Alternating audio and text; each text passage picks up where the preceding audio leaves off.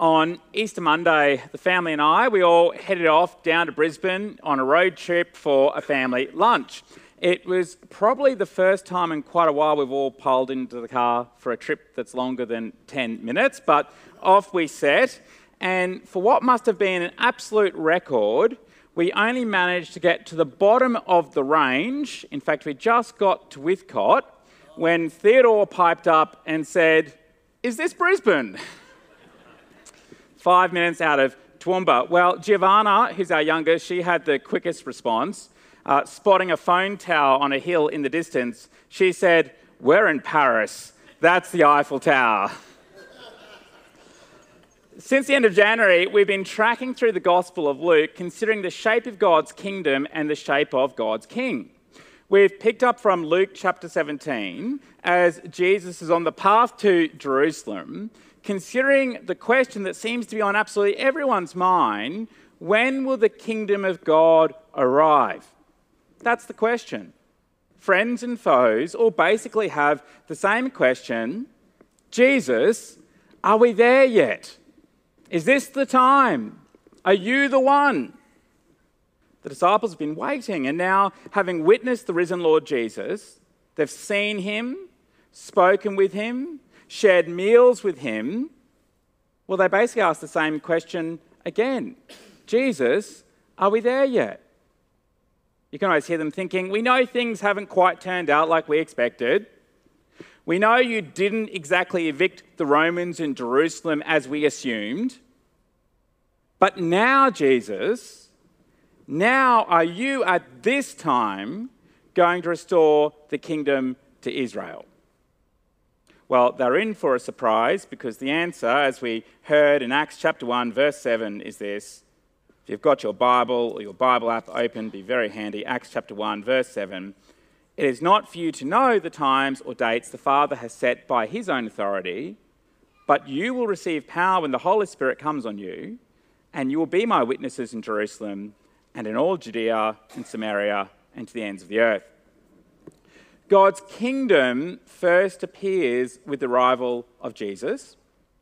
God's kingdom is forged through Jesus' death.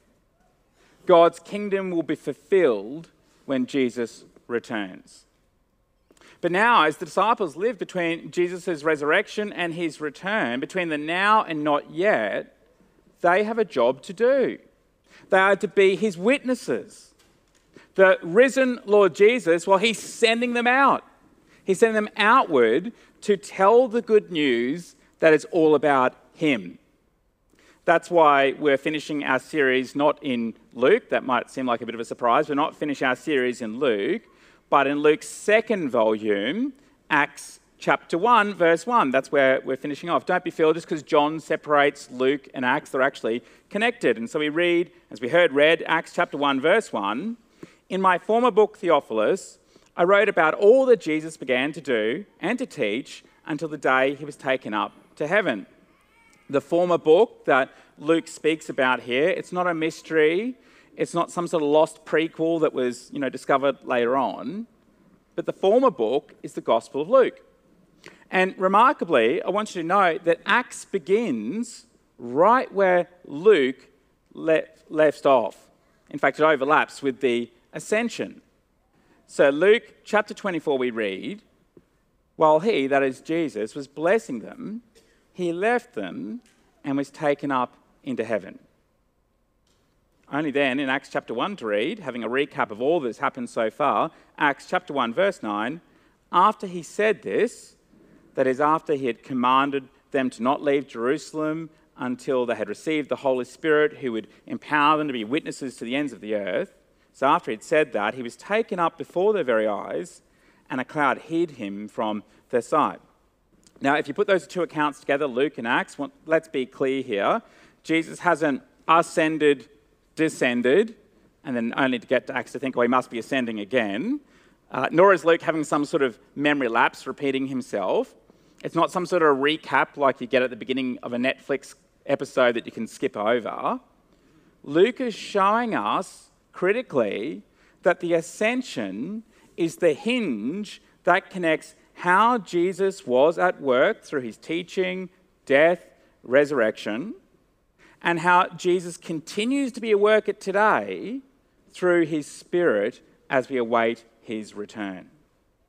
As we, just like the disciples, live between the now and not yet.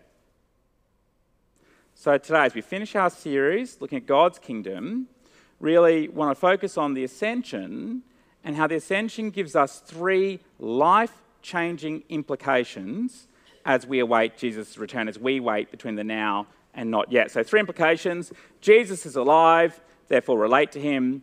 Jesus is exalted, therefore worship him. And Jesus is returning, therefore proclaim him. So first, life-changing implication of the ascension.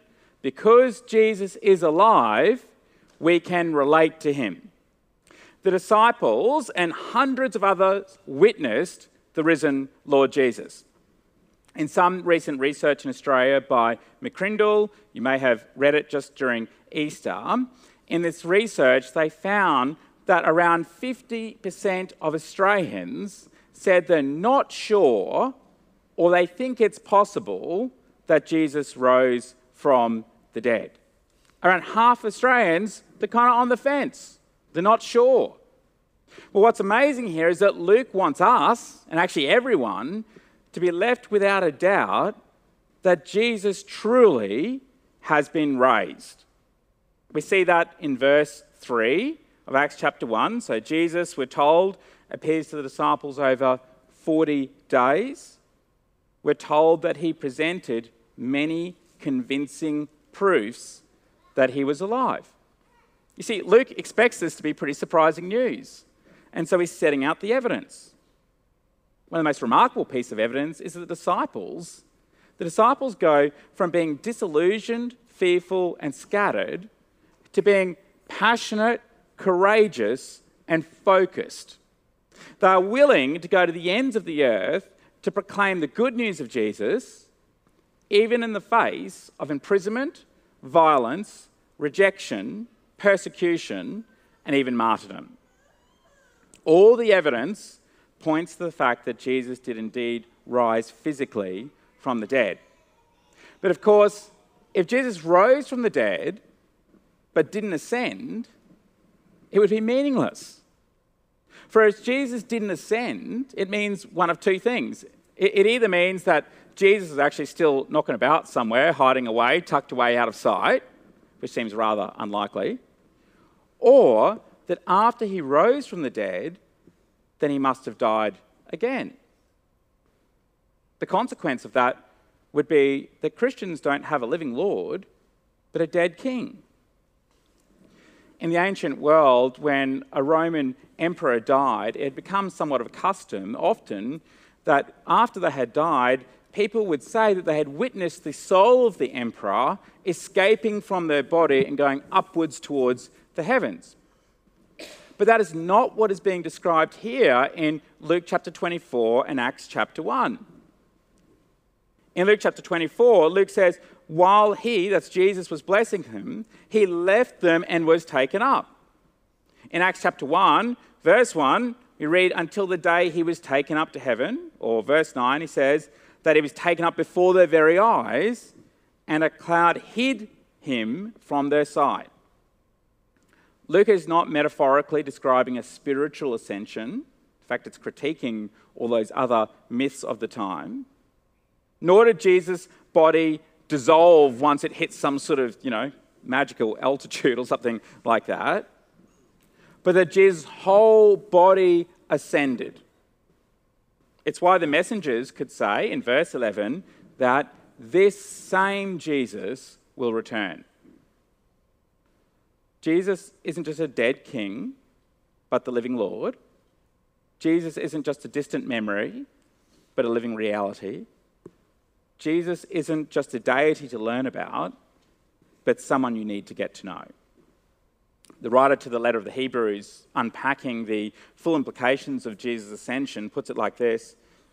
Now, there have been many of those priests since death prevented them from continuing in office, but because Jesus lives forever, he has a permanent priesthood. Therefore, he is able to save completely those who come to God through him, because he always lives to intercede for them. Israel would have had thousands of priests over the centuries, but the author states a really obvious problem. They keep on dying. With the death of Prince Philip, there's been endless conversation of the future and hypothetical lines of succession. Because it's absolutely evident to everyone, no one has to say this, that no matter how brilliant or loved the monarch is, death will eventually prevent them from continuing in office. But Jesus is different. Jesus isn't like the priests of old, who as mediators between the people and God kept having to make sacrifices over and over again for the sin of the people. But because Jesus rose, ascended, and therefore is alive, he is the one and the only, the final and the permanent. He'll never resign, slack off, go on holidays, switch jobs, retire, be embroiled in a scandal, or even die. He's the only one who can save completely. He's the only one who's done everything required. He's the only one who always lives to intercede for us. And the most remarkable news is that he is inviting us into a relationship with him today. See, being a Christian, it isn't just about being inspired by some guy who lived 2,000 years ago. Being the church isn't some sort of historical society or a fan club living in the past. But we are people who have responded in relationship with the living King. And we together, as the church, are set out to live in a way that reflects his kingdom priorities in anticipation that he's returning. If you're looking for inspiration, if you're just looking for inspiration, you've come to the wrong place. If Jesus was dead, we couldn't know him, speak to him, or ask for help. But the risen Jesus, well, he invites us to bring our whole lives to him. Nothing's left off the table. Our joy, the things for which we are sorry, our pain, our anxieties, our struggles at work, our struggles at home, our failures, our successes, the mess we experience, even the mess we create. He invites us to bring it all to him. Have you done that lately? So you can study every single detail of Jesus' life. You could memorize every one of his words. You could even try to imitate every aspect of his example. But Jesus doesn't just want us to know about him. He wants us to know him. Because Jesus is alive, we can relate to him. Second, life-changing implication.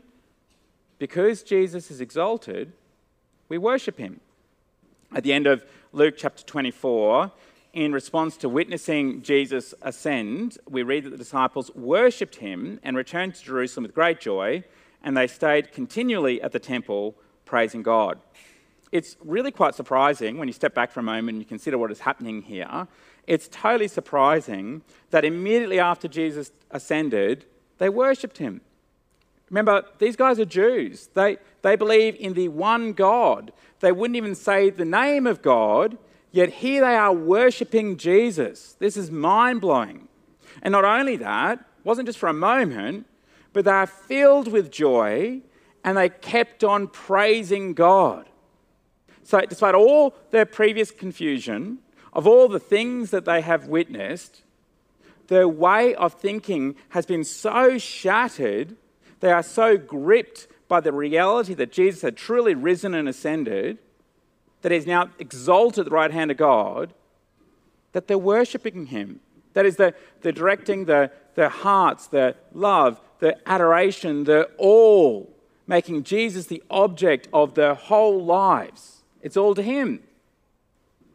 Not because they just appreciated all that he had to say or the example that he had to give, but because they recognize him as God's King, that this truly is God.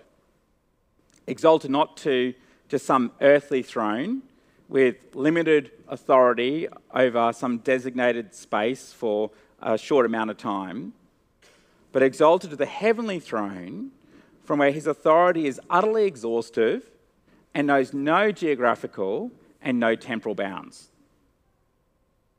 Imagine them falling on their knees, worshipping Jesus. It's the only response that makes sense when you're gripped with the reality of what he has done and who he is. It's why in Acts chapter 7, when Stephen was moments away from being stoned to death, that he is able to face this situation and even ask for forgiveness for those who are persecuting him, not because of a strength that he mustered up, not because of some mindfulness technique that he had mastered and pulls out at that moment, but because he had a glorious vision of the ascended Jesus standing at the right hand of God. That despite his horrific circumstances, he knew that Jesus was ruling even in that moment. He might not have understood the situation, but he understood who is king. That Jesus is Lord over all time, every place, and every person. There is not one person, there is not a single domain whom his authority does not extend over. I wonder, when you think about the exalted, the ascended Jesus, when was the last time that you just wondered and marveled at the glory of the Lord Jesus? When was the last time that you fell on your knees in awe of the ascended one? I'm not suggesting you do that when you're at a cafe tomorrow or at work or anything like that. But when have we just marveled and wondered at the glory of our Lord? So Jesus, not just our friend, he is the Lord of all, of every single facet of our lives, of every part of our identity. He is the ultimate CEO of every single front line. And just like the disciples, when we see clearly who Jesus is, the proper response is to make him our all, to worship him. Final life-changing implication. Because Jesus is returning, we proclaim him. Verse 10. They were looking intently up into the sky as he was going, when suddenly 2 men dressed in white stood beside them. Men of Galilee, they said, why do you stand here looking into the sky? This same Jesus who has been taken from you into heaven will come back in the same way you've seen him go into heaven. Okay, so very quick lesson here. So followers of Jesus, we wait for Jesus' return, not by gazing into the sky. You can still admire the stars and everything like that, but we don't wait by just gazing at the sky or trying to predict the exact moment when Jesus is going to return. But we await Jesus' return by being his witnesses. But the disciples weren't to rush out yet, because before Jesus left them, he had promised to send his Spirit. So verse 4, Acts chapter 1. Do not leave Jerusalem, but wait for the gift my Father promised, which you have heard me speak about. For John baptized with water, but in a few days you'll be baptized with the Holy Spirit. So what we see here is that there is an intrinsic link between Jesus' going and the Spirit's arrival. Not because the Spirit and the Son... Not because they can't be co-present or anything like that, because otherwise the universe is going to collapse or something like that. But what Jesus wants us to see is that there is a fundamental link between his going and the disciples sending. Prior to the ascension, of course, the disciples just didn't get that. When Jesus tells them that they will receive power from the Holy Spirit, they seem to totally miss the point. Did you notice that? They totally missed the point about being witnesses. And said they think, woohoo, have we arrived? Is now the time that Israel will be restored to its former glory? Is now the time that the people of God will have their own political autonomy? But of course, what Jesus is talking about is not just a territorial kingdom or political autonomy, but the kingdom of God is breaking in through the forgiveness of sins. They're thinking about a kingdom for a particular place and a particular people at a particular time. But right now, it's about the reign of King Jesus, and it's available to everyone. You might recall, right beginning of Luke, Luke starts off at Galilee and the trajectory is Jerusalem. But now, commissioned by the Lord Jesus, empowered by the Holy Spirit, the good news is launching out from Jerusalem to all people, Judea, Samaria, Jews and Gentiles, to where? The ends of the earth. Even to Toowoomba. Verse 8. But you will receive power when the Holy Spirit comes on you, and you will be my witnesses in Jerusalem and in all Judea and Samaria and to the ends of the earth. But the disciples couldn't do it on their own. They needed the gift of the Holy Spirit. That's why they had to wait in Jerusalem. But when compelled by the resurrection and empowered by the Holy Spirit, the message of the repentance of sins, offering life and forgiveness, it goes out like a shock wave across every city. And it's exactly the same message that continues today. In fact, it's our purpose. Christopher Wright, missiologist, he puts it like this: Jesus did not give a mission to his church. He formed a church for his mission. Without the mission, a church is not a church. It's just a group of disobedient Christians hanging out. It can feel really intimidating sharing something about Jesus on our front lines. It can feel really uncomfortable acting in a countercultural way. Sometimes our reputation or our status, it can be on the line. We might be nervous about the knockbacks we might receive. Sometimes it can just feel like the cost is going to be too high. We can even feel just totally powerless of where to start. But remember, wherever God has placed you, you go just as the disciples, not by your own authority or in your own strength, but you go by the same authority of the one who is exalted over all things. You go empowered with the Holy Spirit that sent the disciples out. You go with the same good news of who Jesus is, of all that he has done, and what he has promised to do. Last week, one of our beloved members of St. Bart's, Arnold Lofthouse, Arnold went home to the Lord. Arnold lived quite an amazing life for Jesus, and he was active telling people about Jesus right up until the very end. But on one occasion, when he was asked, "What is the most important thing that you have learnt in your entire life?" he responded quickly and simply, "That I am a sinner and Jesus is our Saviour." It's all about Jesus. Because Jesus is alive, exalted, and returning, he is the one that we're called to know, worship, and proclaim. Let's pray. Heavenly Father, we thank you so much that in your incredible kindness and grace that you sent Jesus to show us your love, to die for our sins, to rise victoriously, to be exalted at your right hand as we await his return. Lord, how we adore you, how we love you, how we thank you. And Lord, I especially pray this day that we might renew our worship of you, that Jesus might be the object of our adoration, of our praise, that we might direct our whole lives for your glory and for your praise alone. Lord, we particularly pray for anyone who's still weighing up the claims of Jesus, still weighing up if they think he rose from the dead. Lord, please help them to see so clearly of who Jesus is and truly what he has done, that they might respond to your invitation for forgiveness and relationship. And Lord, that you would empower us by your Holy Spirit, that you would embolden us and give us courage every single day, that we might show and share the good news of your Son. And so we pray in Jesus' name. Amen.